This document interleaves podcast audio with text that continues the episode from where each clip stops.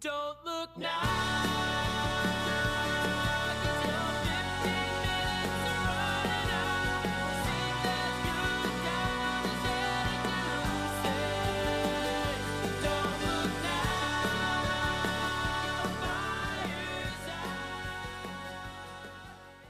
Welcome to Don't Look Now, the podcast with your hosts, Jenny McDonald and Will Hageman, coming to you every Tuesday with our glorious podcast, covering topics that range all over the place from cats and cults and coffee to uh, whatever the case may be. Today, as always, I have no idea what we are about to talk about, but uh, Jenny has been looking up something and has a topic ready to go. So give me some clues, Jenny. What's what's our topic today?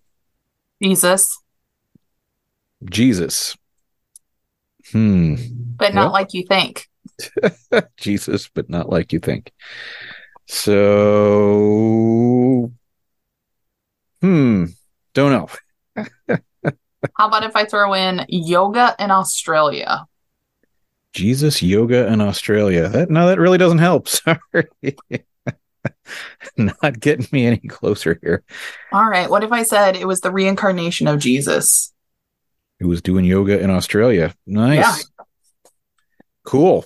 I guess I know more about it, but I do not know anything about this. So. Okay. well, you might not. This is kind of an obscure one. Um, and actually, like the same 10 article, the same stories told in every single Yeah. article you read, except for if you find the book or a couple podcasts or Okay. uh, documentaries, right? Interesting. So the story is about the family. Okay.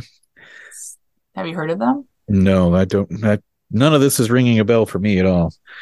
Okay. what's a cult. I do not know Um, my Australian cults. so yeah, You gotta you gotta be weirder, Will. This is what this is boiling down to. not up on my Aussies and their cults. So Well, cults are very like popular right now, apparently. Um, not in that people are joining them like crazy, although they are, uh, but more in that there's a lot of really good documentaries about cults right now that Hmm. Okay. have been just written phenomenally. And the fact that they record and- the cults themselves record a ton usually. Hmm. So it's fascinating. But this particular group, the family, is also known as the Santiniketan Park Association or the Great White Brotherhood, which tells you a lot of information right there. I can already tell these guys are trouble. But uh, right. It's kind of this really weird, like eugenics and yoga mix. Like interesting. that is Right. interesting. Yeah. super weird new age group. So it's formed in the mid 60s under the leadership of a woman, Anne Hamilton Byrne, um, born with a totally different name, as you do, right? Yep. And they teach a lot of Western and Eastern religious doctrine that's been corrupted, obviously, and twisted. And the teaching is that Anne is the reincarnation of Jesus. It's widely described as a cult because it's a cult. Um, The main reason to describe something as a cult, huh? Right. The main reason is because it's a cult.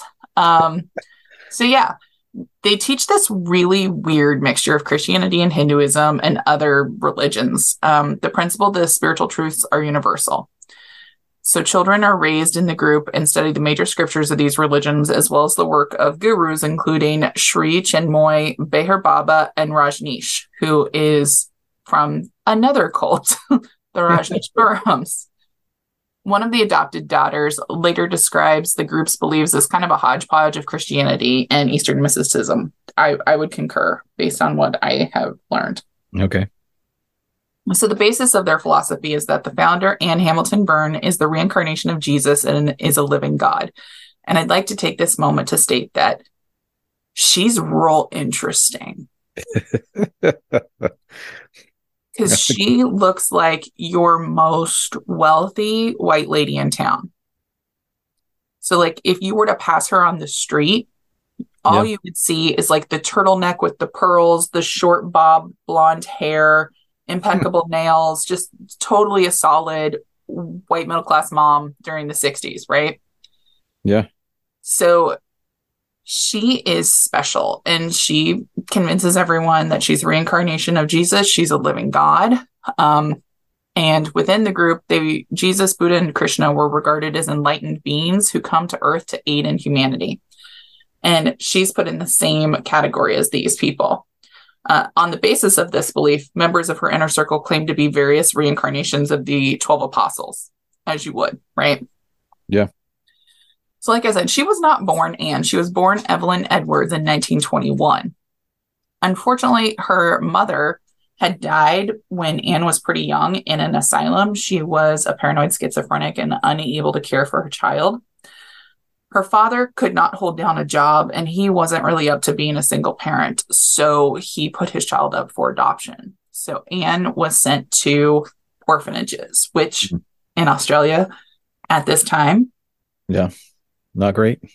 n- no orphanages are, but Especially not great. these ones just are not. Um, so yeah, she grows up, finally leaves and becomes an adult, and she has a child. And she's married at the time that she has her baby, but her husband is killed in a car accident. So, as a way to work through her grief, she gets involved in yoga. And at the time, yoga is pretty. I'd like to pause here and state Yeah. the Rajneeshis hit Australia with this yoga craze and it blew up. They used to have Hmm. like these meditation centers. There's a ton of people that came from Australia to Washington when the Rajneeshis came. So she could have gone either way, honestly. She could have been a disciple or she could have started up her own cult. We see what she chose. She chose well. So she's really drawn to the connections of yoga with Eastern religion and began teaching yoga to other curious housewives in Melbourne. And what followed was anything but typicalness for a yoga teacher. So by the early 60s, this Eastern religion and mysticism really started to capture the interest of the whole West. And she had this reputation for herself in Melbourne as someone who was super fascinated. And everybody knew that if you had questions about it, she's the one you would go to, right? All right. so she meets a doctor by the name of Dr. Raynor Johnson. He's going to be retiring soon. He's a physicist. And this encounter changes everything. He's totally captivated by how charming she is. So, like, he said she's unquestionably the wisest, serenest, and most gracious, generous soul he's ever met. And because it's the 60s, she's friends with a soon to be retired physicist. They did the things that only people in these circumstances can do. They tripped balls on LSD. I was going to say LSD has to be involved here, right? Yeah, totally tripped tripped out of their minds. Um, and so while they're experimenting with LSD, Dr. Raynor Johnson introduces her to various doctors, lawyers, and nurses who were also seeking this new age wisdom and looked to this really pretty, charming young yoga instructor for guidance. So she helps, she has him help recruit people to her group, which is slowly becoming a cult. And they use one of his properties for the Santiniketan. Um, it's on the outskirts of Melbourne. It's their headquarters, and they build a lodge on the ground for group meetings and discussions. And it doesn't take long for this to kind of expand and blow up. So they start having weekly meetings to follow her and allow her to deliver her message, which is basically just like a huge, weird conglomeration of all of the religions. None of it really like stands out. It's all just kind of a weird blend. And she's just like, I I know what I'm doing. I'm Jesus. And after a while, all the people that are showing up start to believe her and to believe in her teachings. Because if you say enough things with a lot of deep breathing, eventually people forget, especially if they're all on LSD. Just, you know. Yeah, I, I can believe that. So, um, adjacent to this property, they purchase another property and continue to build on it. So, at this point, the group is consisting of middle class professionals, a quarter of whom are medical personnel who's been, you know, recruited directly into from the Hatha yoga classes, which mm-hmm. Hatha yoga is miserable. It's a thousand degrees. I have no idea why you want to do that class. And they always have you stand in these weird positions and you can't breathe. So I don't know how people can breathe because that's all they tell you to do. And it's hot and you're sweating. I don't like it i have yoga. not tried that. Yeah. Yoga's not my thing. It's, just, it's gross. Uh, so most of the members lived in the suburbs of Melbourne or nearby townships, and they started to meet from the weekly meeting to Tuesdays, Thursdays, and Sundays. And then nearby is another property known as the White Lodge, which I just want to be very clear. This is an extremely like Eurocentric white person, blonde hair, blue eyed group of people. Yeah. Which seems especially weird if they're all obsessed with Eastern religion. But right? yeah, irony is thick. By the 1980s, the police estimate that Anne Hamilton Burns' fortune was $50 million because she was siphoning money from all of these people. In addition to gaining members through Dr. Johnson, another member, Marion Villimek, contributed a great deal. She managed the New Haven Hospital, which is a psychiatric hospital which treats a lot of patients with LSD at the time. Easy, right? hmm perfect way to treat people. It definitely isn't going to cause psychiatric issues later in their life. And many of the hospital staff were members of the family. So it was used as a way to recruit potential new members, you know, perfect pipeline. Just keep pulling them in. And of course, she has everybody under her spell and they give her everything, but not just their money. They sign over their homes and they give her their children. Hmm. So we know that the new Ho- New Haven Hospital um, is passing over people, and we have all the staff and attending psychiatrists are members, and the family starts to recruit the hospital's patients themselves after they've exceeded the staff. And they would start by giving everyone LSD, and then they would talk them into the services that the family could provide um, through family psychiatrists one of the original members of the family is given LSD, electroconvulsive therapy, and two leuctome- leuco- leucotomies during the late 60s. So, like, they did their work to try to convert people and brainwash them. Hmm. Um, by 92, the hospital had closed down. Um, and that was ordered into, they were looking into the death of a patient from 1975 that had died during deep sleep therapy they had used electroconvulsive therapy, LSD, and other practices, but no evidence that deep sleep had actually been used on them. So they reopened it as a nursing home. Huh. Let's let's throw it back into commission. Um, but apparently there are no connections to the previous owners. Doesn't say about staff though.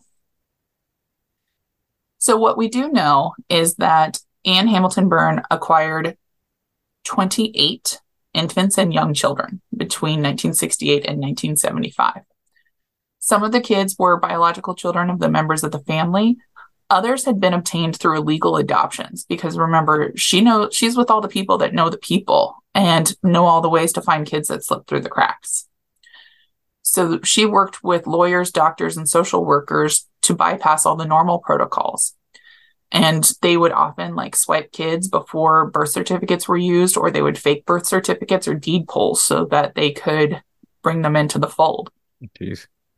all the kids are given the surname of hamilton byrne and made to dress alike.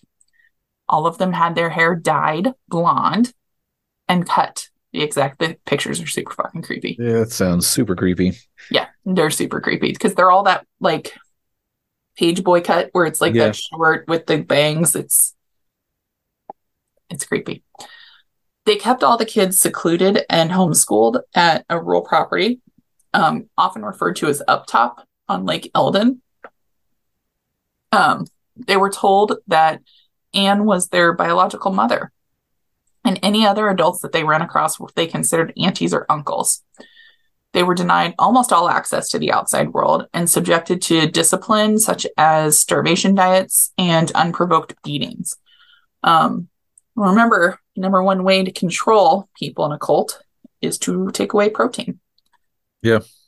And it's a really good way to get people just out of sorts and easy to control them. So if you have a kiddo that is misbehaving, their food would be taken away or they would get beaten. And the method of beating the children was Anne Hamilton would take her shoe off and beat them with the stiletto from her heels. Jesus. right? It's a little miserable. Sounds like a wonderful place. Yeah. Yeah. Uh, one of the kids later said that, you know, everything was fine as long as you obeyed, but Anne was not somebody that you argued with. You just did what you were told. Even if she wasn't around to dish out the punishment, she still tried to find a way to take part in it. So when she was away, she would call and listen to the aunties discipline the children through the phone to Yes. ensure it was being done. So we have starvation, we have maltreatment. And if you couldn't keep the kids under control, what's the next best thing? Let's dope them up, right? so they would regularly give the kids Valium to keep them docile, but they only did that to age 14 because, you know, like at that point, they needed them to start thinking for themselves.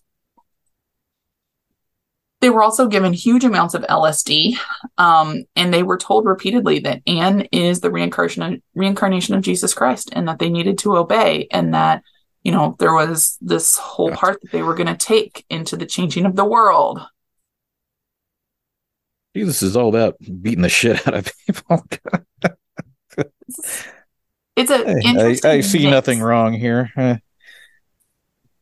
It's kind of an interesting mix of different cult philosophies, actually, because not all of cults are like physically this abusive. They do things that are like mildly abusive to Yeah. extreme. So there's always a level of abuse.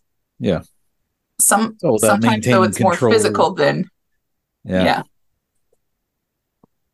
They just fucked up these kids. That's all I'm going to start with. They really did all the things. They did maltreatment physically and mentally. So once the kids reach adolescence, they have a weird drug fueled initiation ceremony into full key members of the cult. They're given a shit ton of LSD and then they're left alone in a room.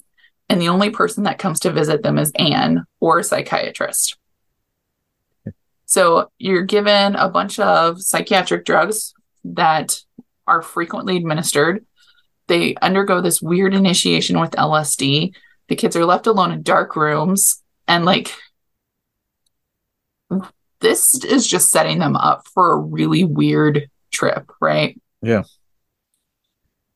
So for several years, Anne Hamilton Byrne developed a connection to the Siddha yoga movement, and she received the Shaktipat initiation from Swami Muktananda and took the Sanskrit name because here's another one of those great things like you can be a white supremacist, but if you believe that you deserve a Eastern name, you're going to give yourself the Eastern name.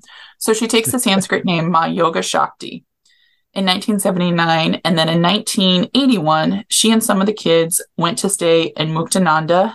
Um, oh, sorry, with Muktananda at his ashram in South Fallsburg in New York, where they purchased a nearby property for their own base in America. Because, like, that's the other thing about cults in this period of time. You can't just be a cult in the country of origin, you have to spread and become global, right? So, one of the kiddos, Sarah Hamilton Byrne, later recalled how Muktananda would give private audience once a week to the family. He once asked all the children if they would like to leave the family and stay with him in his ashram in India. All the kids were like, Yes, absolutely, we want to do that. This was a bad decision. they were disciplined uh, for their disloyalty. And it actually ends up causing a lot of trouble between the devotees of Muktananda and the family. Okay. So some of the family defects and joins them. And it was just very weird because, like, one person from Muktananda joined them. Mhm. Um, and when he's initiated, Sarah says she doesn't understand why anybody would want to join the family because it's miserable there and everybody's so happy for Muktananda. right? Which one do you want to join, Will? The happy one or the miserable one? I guess if I have to, I'll go with the happy one. I mean, so eventually in 1987, Hamilton Byrne expels Sarah from the group because she's a teenager and she's become pretty argumentative and rebellious in her teen years. So she leaves. And with the support of a private investigator and a handful of other people, she brings the attention, she brings the attention of the family to the Victoria Police, which is a Mhm. big deal because they've always flown under the radar. You wouldn't have known they existed to the cops, right? Yeah. So, as a result of her efforts, a raid takes place on the 14th of August of 1987. At that time, all the kids are removed from the premises. However, most of these kids have never been outside of this house. They've never met anyone from outside of their family. Jeez. They fight tooth and nail against these cops because they don't understand what's happening. Very sad. Yeah. Sarah herself uh, later goes on to study medicine to become a qualified doctor. Sadly, due to all of the LSD that she had and all of the psychological mindfuckery that she went through, she attempts to commit suicide several times and then finally does pass away. Super sad.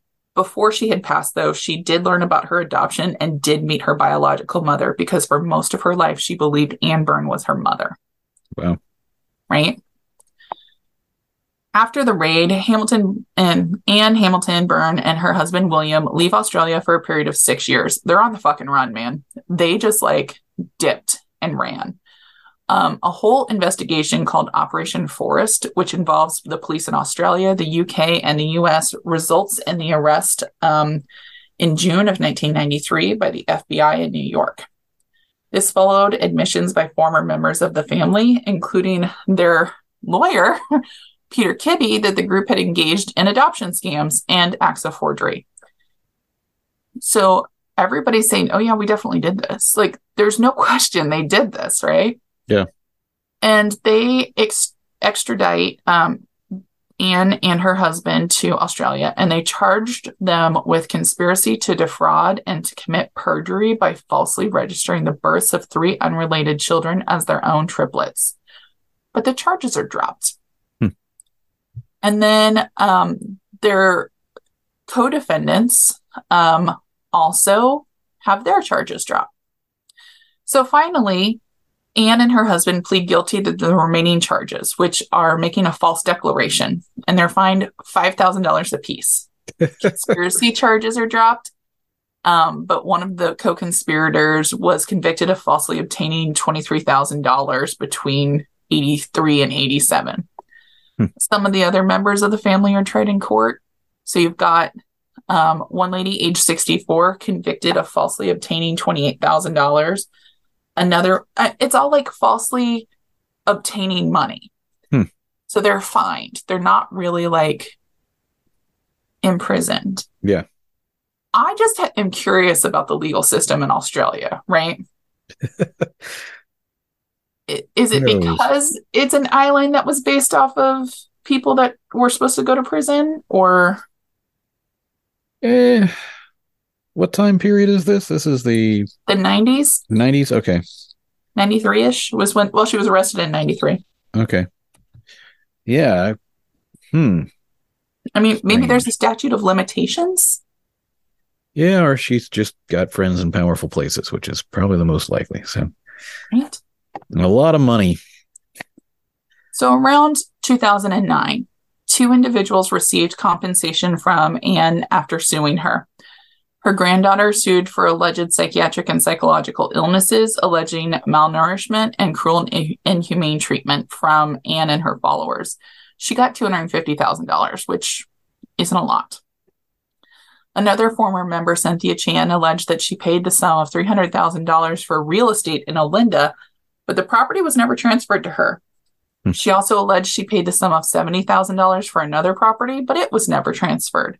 And Anne Hamilton said she has no memory of this. So they award her 250,000 out of the original like half a million. Stop giving her money, right? Yeah. Um, so in 2001, Anne's husband died. She attends the funeral in her only public appearance following her conviction. In later years, it's reported she was living in a Melbourne nursing home and was suffering from pretty severe dementia, and that there was an internal succession crisis um, as new leadership was trying to figure out who was going to take over. And they didn't really ever sort that out that I'm aware of. Well, like it's not obviously taken over the world. So it's not well taken care of. Anne Hamilton ends up dying on June 13th of 2019, age 97, Wow. right? There's all sorts of books you can read about this. There's even um, a TV series that's coming out this year called The Clearing. Hmm. That's got Guy Pearce in it. So like it's probably pretty good and I will definitely watch it when I find it. It's going to be on Disney Plus. Okay. That requires me logging into Disney Plus though, and I just don't have the patience. Um, yeah. So let's go down a rabbit hole, as you do. Why would you join a cult? Right? Yeah. Probably because you didn't know you're joining a cult. yes. But you're always joining something. Don't- right. So most people though don't realize that they're joining a cult outright. Um, the individuals who are attracted to groups may have certain vulnerabilities that make them more likely to join. Um, loneliness, loneliness. That's why college students are particularly vulnerable. Anxiety and substance abuse problems are the number one ways to attract people to a cult. I feel like that guy in Oklahoma with the tigers, the Tiger King guy. Yeah. He was this close. If he hadn't gotten arrested, man, he would have had it. Um, another study found many cult members experience attachment insecurity prior to join a cult. So their insecurities drive them towards a group that accepts them. Once they're part of the group, they're distanced from outside influences. And once you're distanced from outside influences, it makes it really hard to leave. It's the same way like abusive spouses make it Mhm. difficult for you to leave them. After they often grow really dependent on being in the group and become suspicious of people outside of the group. And this is why that idea of like being brainwashed comes along, is because you you kind of are. It's a whole new version of you. Another major theory about why people stay in cults is pretty sociological. So, cult leaders absolutely promise you a reward of some sort. So, like, think about the, uh, is it David Koresh that promised you'd get to go on a spaceship? No. Yeah, that was that was the uh That was the Doe and Me. Marshall or whatever, Yes. Applewhite. Yes, Marshall Applewhite. Thank you. What was the name of that damn cult? So tired. Um, it doesn't matter. But they would say that something good's going to happen for you. You'll move up the ranks, um, Yep. or something will happen that you'll get everything you ever wanted. If you're lonely and you wanted a wife, you'll have a wife in the perfect family. If you know, like your dreams would be met. So a lot of people involved in cults are a lot more like victims um, because they're subjected to these really psychological manipulation tactics. And it lures them into making some really unhealthy decisions. And getting out's really difficult. A lot of people just don't have the financial resources anymore to get out after they've been Yeah. in for a while. So if you're looking for characteristics of a cult here's the things to look for. You have the authoritarian control so cultism hinges on encouraging maximum dependency you have to feel incapable of living in an individual life with outside of the norms of the group. This goes hand in hand with worshipful attitude towards the group's authoritarian leader. This is the kind of work that they were doing to the kids and the family. Yeah. Extremist beliefs, the cult members hold to very dogmatic extreme beliefs, and they're unable to question these beliefs without fear. Um, isolation from society. This is another level that they were doing in the family. So as soon as a new person joins the cults, they isolate them from everyone, and that helps to fulfill mind control in the aspirations of the leadership and create a new hive mind. And then there's veneration of a single individual. So that's three out of the four characteristics. And I would aim almost all four, right? hmm So you have a charismatic leader at the center, and you adopt the belief of your leader and fulfill their request. And it can be pretty violent or it can be pretty docile in a lot of cases. So you've got four different kinds of cults um, the doomsday cults, which come together to prepare for the end of the world. You've got political cults, which are both left and right. Um, and they just turn into cults over a period of time, like because people get together and keep echo chambering. Yep. We have religious cults. Um, so spiritual belief, that's the bedrock. And then you have sex cults. And most of them have a component of sexual abuse, but some have sex as the primary function of the cult. Those ones are weird as hell. So anyhow, this is the story of, of the family. Will. Yeah, no, I, I had never heard of any of this, so it's all all new to me. So, so yeah, good to good to know. I, uh, yeah, I did I did look up on my phone while you were talking and see the creepy pictures of all of the kids in their little like you know little outfits and their blonde hair and whatever. It's uh, yeah, very 70s Stepford looking creepiness. Yeah. Yeah. Yep. It feels very gross, doesn't it? Yeah, yeah. Kind of like, eh, yeah. This is another one of those examples of a group that lasted forever. I mean, they Yeah. went for 30 years before someone recognized that there was a cult happening there. Yeah. It's just wild. Or they knew, like Yeah, you they knew, they but had people from higher it- up. You know, if you can't catch them doing something illegal, you know, what are you going to do other than say, well, I guess they're a cult over there, you know? Right. And like most of what they did wasn't illegal. It just was illegal when it came to those kids. Really. I mean, everything else was between consenting adults, I guess. Yeah. That's even worse. Anyhow, that's the story. Well, no, cool. Well, I mean, they're cool, but interesting subject. uh, yeah, no, I mean, I, you know, right.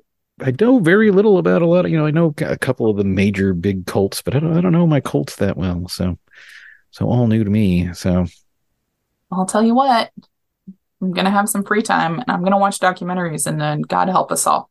yeah, then we're gonna gonna be all about the Colts. So Yeah. yeah, no, well, yeah. Well, thanks for that. Thanks everybody for listening this week. You know, as always, rate, subscribe, and review. Tell your friends about the podcast, and uh, we will catch you all in a week with another topic. Bye bye, folks. Bye. Bye bye.